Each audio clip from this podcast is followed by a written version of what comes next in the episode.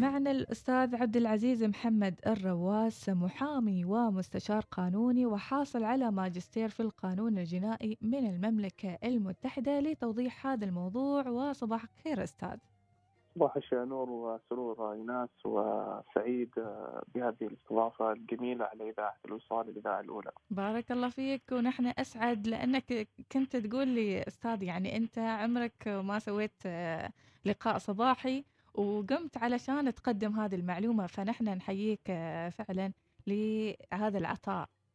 الله يسلمك هذا واجبنا طبعا ونحن هذا الواجب مستمرين فيه من 2014 لما بديت بنشر هذه الفيديوهات القانونية وشكل الفيديو مال الدرونز وصل عندكم لين الوصال. وشفتي انت وخذتي فكرة عنه يعني. أكيد أكيد. فلازم نوضح للناس الحقائق القانونية يعني مثل ما بارك الله فيك. وفعلا الفيديوهات اللي تسويها على صفحتك في اليوتيوب وأنا أنصح كل من يريد أن يتعرف المزيد عن القانون العماني سواء اللي ينظم آه هذا الموضوع أو حتى في موضوعات أخرى في برنامج جميل جدا. لو تخبرنا عنه أستاذ أيوه برنامج نحن والقانون من 2014 كان في الانستغرام بعدين حاولت اطور إلى اليوتيوب. يحمل رسائل قانونية متنوعة يعني الهدف منها هي توعية الناس مثل ما ذكرتي على أساس ما حد بعدين يقول ما كنت عارف لأنه القاعدة القانونية تقول لا يعذر أحد بجهله بالقانون يعني. عاد بعدين يجلس يغني ما كنت داري. ما كنت أعرف بالضبط. ما يفيد الصوت من يعني يفوت الفوت أكيد. فايضا استخدام الطائرات بدون طيار وطائرات ال drones يعني في كثير من الشباب عندهم هذه الطائرة فيا ترى إيش يقول القانون العماني في تنظيم امتلاك هذه الطائرات وليش أصلا صدر هذا القانون؟ والله نحن من 2004 إيناس في قانون الطيران المدني نصت المادة 18 بأنه لا يجوز استعمال هذه الطائرات اللي هي أو تصوير الاقليم الجوي للسلطنة بدون الحصول على ترخيص. فكان نعم. الوضع يعني مقنن ومذكور في القانون من 2004 في قانون الطيران المدني. نعم. ولكن حديثا في يوليو الماضي صدرت لائحة تنظيمية بخصوص ممارسه نشاط الطيران والأعمال القوية اللي هي بواسطة آه، طائرات بدون طيار.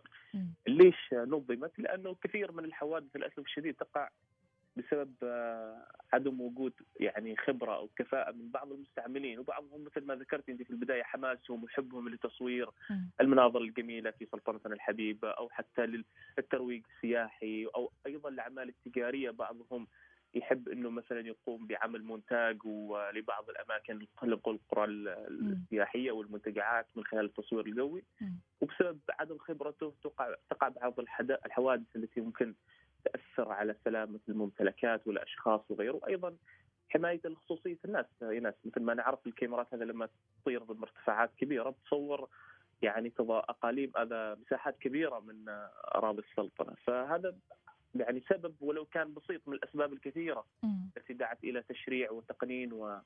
وتنظيم هذا النشاط. نعم. يا ترى إيش أهم هذه السلبيات اللي صارت أستاذ في الفترة الأخيرة وتم التصريح فيها بشكل علني وفي وسائل الإعلام من قبل المسؤولين؟ هو يمكن من أشهر الحوادث العالمية اللي حصلت وأذكر لما كنت في بريطانيا في ديسمبر 2018 إنه أحد المطارات أغلقت في لندن آه، مطار جيت ويك بسبب دخول طائرة بدون طيار بشكل خاطئ للمطار ما أثر على حركة الطيران الجوي. ففي السلطنة عندنا هنا مطارات عمان في 2019 أعتقد في شهر مارس أو أبريل. قاموا بتوقيع اتفاقية لتركيب أجهزة آه، في المطارات على أساس إنه حد من دخول هذه الطائرات. يعني شفتي كيف بعض الطائرات قد تكون مفيدة ولكن بسبب أخطاء فنية فيها أو خروجها عن مسار التصوير قد تدخل إلى أماكن قد تكون تشكل خطر على حركة الطيران أيضا اللائحة اللي صدرت اللي ذكرت لك اياها لائحة تنظيم آه نشاط الطيران والأعمال الجوية. في المادة الأولى ذكرت بعض التعريفات منها تعريف الهيئة وإيش هي الطائرة بدون طيار. مثلا وذكرت نقطة مهمة في البند السادس والمادة الأولى هي الأماكن المحمية. هذه الأماكن المحمية موجب قانون هو قانون تصنيف الدولة تصنيف وثائق الدولة والأماكن المحمية في 2011 هي الاماكن المحمية المقصود بها بعض القصور السلطانية، المخيمات السلطانية، بعض الأمور اللي هي متعلقة بالأماكن العسكرية، الأماكن الأمنية، مثل هذه الأمور يعني قد تشكل أيضا انتهاك لأمن البلد وبعض الأشياء التي قد تقع بشكل خاطئ. بعض الأشخاص ويقوم بتصويرها وبعدين نشرها على اليوتيوب. مما يعد انتهاك لهذا القانون هو قانون الأماكن المحمية. وأيضا الهيئه لها الحق بتحديد بعض الأماكن التي ترى بأنها ممنوع التصوير أو مثل ما يقولوا التقاط صور أو فيديوهات عن طريق ال drones من لها يعني. أكيد يمكن هذه لها تداعيات أخرى لحفظ الأمن والأمان وإلى اخره ولكن مثلا أنا مصورة وعندي طائرة drones فإيش محدودية أو نطاق استخدامها في هذه الفترة بعد ما الكل عرف بصدور هذا القانون أو حتى توضيحه. لا. إحنا لازم نعرف انه أيضا وفق هذه اللائحة أصبح من المحظور تماما إدخال هذه الطائرة أو شرائها مثلا أشتريها أونلاين عن طريق موقع إلكتروني ثم أدخلها إلى السلطنة إلا بعد يحصل على الموافقة أيضا القطع التابعة لها. ف لما عرفت هذا الشيء لازم نعرف قبله انه هناك موافقات وتصاريح لازم نحصل عليها. هذه التصاريح تكون في حالات معينة، يعني مثلا خلينا نقول آه، أول شيء نوضح الحالات التي لا يمكن أو خلينا نقول مش لازم نحصل فيها على ترخيص. مثلا الجهات الأمنية والعسكرية مش لازم تحصل على ترخيص لطائرات درونز أيضا الاستعمالات داخل المباني لو أنا عندي طائرة فيها كاميرا واستعملها داخل مبنى ما ما احتاج إلى ترخيص. أيضا لعب الأطفال التي فيها أجهزة طائرات يعني بدون طيار وتنباع في أغلب محلات الأطفال والألعاب يعني. ما دام إنها ما تتجاوز ال 100 متر في الارتفاع ووزنها 250 جرام. زين آه إجابة على سؤالك بالنسبة لي إذا كنت أنا أحمل طائرة يعني خارج هذه الاشتراطات يعني إنها آه مثلا ليست للاستعمال الداخلي وليست من لعب الأطفال ما يعني يزيد ارتفاعها عن 100 متر ومجهزة بكاميرا يعني المادة أربعة نصت بأنه إذا كان فيها كاميرا أو أجهزة للجمع البيانات وكانت ارتفاعها فوق ال 100 متر لازم أحصل على الترخيص. الفصل الثاني بهذه اللائحة نظم أمور متعلقة بايش هو إيش هي اشتراطات الحصول على الترخيص، لازم أكون يعني فوق 18 سنة. آه لازم آه أكون مأمن على الطائره اللي هو التأمين لصالح الغير اللي نحن نعرفه بالتأمين طرف ثالث ما معناه أني أمنها؟ لو صار حادث لا قدر الله الشخص المتضرر أو الجهة المتضررة أو ايا كان هو اللي يحصل على تعويض من شركة التأمين. وأما إصلاح الطائره أنا اتكفل به يعني, يعني في تأمين خاص أيضا في تأمين خاص لهذه الطائرات؟ وهو بالفعل في تأمين خاص ومعمول بوفق الأنظمة التأمينية المعمولة فيها الشركات. يعني فالتامين هذا قيمته أنا ما عندي فكرة عنها لأنه بخصوص اللائحه صدرت مؤخرا في يوليو. واللائحة أيضا نصت بأنه وفقا للأنظمة التأمينية المعمول بها في هذا الشأن. فالمقصود بأنه أيضا الهيئة راح يعني توجه شركات التأمين لتخصيص تأمين خاص لهذه الطائرات يعني يعني هو بعد ما موجود ولكن سيستحدث في قادم بالفعل. الوقت. هو هو بطبيعة الحال ما دام صدرت هذه اللائحة أنا متأكد إنه شركات التأمين عندهم علم وبدوا بوضع خطط تأمينية لهذه الطائرات بدون طيار درونز. فهذه الاشتراطات الأساسية الاثنين في بعض الأمور الأخرى أنا لما أقدم طلب الترخيص لازم أرفقه بعدة امور من ضمنها المواصفات الفنية للطائرة. يعني إيش هو نوع الطائرة؟ لأن تعرف في طائرات drones في أنواع في DJI واحد في Phantom في ما أعرف إيش.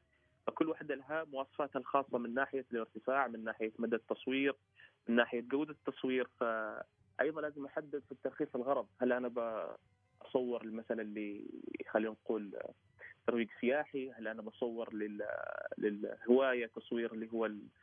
خلينا نقول الأماكن السياحية وغيره أم هناك أغراض أخرى لازم أوضحها بالتحديد والتفصيل. أيضا تحديد وقت ومكان التصوير. فلنفترض إني راح أصور في المنطقة الفلانية خلينا نقول في مسقط في موالح في المنطقة الفلانية المطلة على البحر راح أقوم بتصوير مثلا فعالية متعلقة ب آه، العاب رياضيه على شاطئ البحر يعني أستاذ في هذه الحالة في هذه الحالة نحتاج تصريح في كل مرة نطلع نصور فيها لا هي مش بالضبط مثل هذه الحالة. هي م. وفق المادة أيضا اللي هي متعلقة ب في هذا الخصوص أنا ما أذكر رقم المادة بالضبط ولكن اللائحة ذكرت بالتحديد إنه يجوز للحاصل على الترخيص انه يقوم بتغيير من خلال مخاطبة الهيئة، يعني أنا الترخيص هو نفسه لكن الإحداثيات المذكورة أو المكان اللي راح أصور فيه مجرد أخاطب الهيئة أقول لهم أنا مثلا يعني هو طبعا في بعضهم المصورين ما راح يغير يصور كل يوم في في ولاية أو كل يوم معذرة مش في نفس اليوم في أكثر من ولاية. صحيح. يعني هو راح يصور اليوم في صلالة راح يصور في دربات راح يصور في تين راح يصور في مغسيل مثلا يعني. يحصل على موافقة في هذه الثلاث الأماكن. خلص من التصوير رجع إلى ولاية مثلا خلينا نقول صحار راح يصور فعاليه على شاطئ البحر. يروح للهيئة يخاطبهم ببريد إلكتروني أو بحضور شخص إنه أنا الآن في صحار وراح أصور الفعاليه الفلانيه. فهي أيضا حماية له هو لو افترضنا لا قدر الله يعني سرقت أو صار ايا كان ترى الترخيص راح يكون فيه ذكر ل serial number اللي هو الرقم التسلسلي للطائرة. فأنا ممكن أبلغ عليها فلما واحد يروح يريد يرخص مثلا راح يشوف إنه هذا الرقم التسلسلي مسجل عندنا سابقا لفلان الفلاني يعني. فلازم ننظر للجانب الإيجابي أيضا في ناحية تحديد الأماكن وأخذ ترخيص وإنه أقوم بتسجيل الطائرة بدون طيار لدى الهيئة. فتغيير الأماكن مثل ما ذكرت هو راح يتكرر ولكن ليس بذلك التعقيد يعني. فهو أيضا الهيئة لها طلب أيضا لأي مستندات تراها معنية بهذا الترخيص. مثلا تطلب آه إنه الشخص يحضر رسالة عدم ممانعة من وزارة الإعلام في حاله إنه راح يقوم بعمل مونتاج إنه راح يصور فيلم وثائقي مثلا عن عن الحيوانات البرية في السلطنه وغيره من هذا القبيل يعني. مم. ممتاز هذا بالنسبة فكره يعني مثلا في يعني. أشخاص يعني. هو هو ما متعاملين مع هذه الجهات يعني هي. في لحظة من اللحظات في أو حتى في جانب من الجوانب آه، إنهم تعاملوا مع هذه المؤسسات لابد من وجود رسالة أو حتى مخاطبة أو حتى موضوع آخر بالفعل هي هذه المخاطبات ضرورية ومهمة طبعا لأنه في النهاية مثل ما ذكرنا إحنا في البداية في بعض الأماكن التي يجب أخذ الحيطة والحذر من تسويقها يعني أنا م. أنا شخص مثلا عندي بيت في يعني في حوشها فيها أغراض خاصة فيها أطفال أسرتي جالسة في الحوش فلما تعدي هذه الطائرة فوق البيت يعني في منطقة سكنية فيها انتهاك صارخ للخصوصية. صحيح. فمثل هذا التنظيم بتحديد الأماكن وأيضا أخذ التراخيص ضروري لحماية خصوصيات الناس لأنه في عندنا أيضا قانون الجزائي في معذرة قانون مكافحة جرائم تقنية المعلومات هو قانون جزائي متعلق بانتهاك خصوصية الناس من خلال تصوير حياتهم الخاصة. فيها سجن من سنة إلى ثلاث سنوات.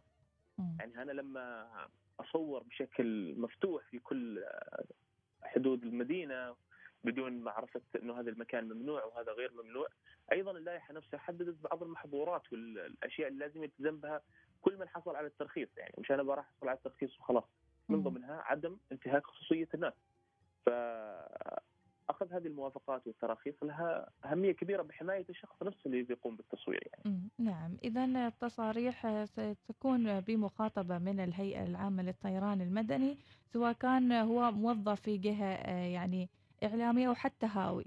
الكل يعني مسموح له انه ياخذ هذا التصريح. بالفعل. طيب ما هي العقوبة بعد ذلك لكل من قال أنا ما كنت داري؟ زين.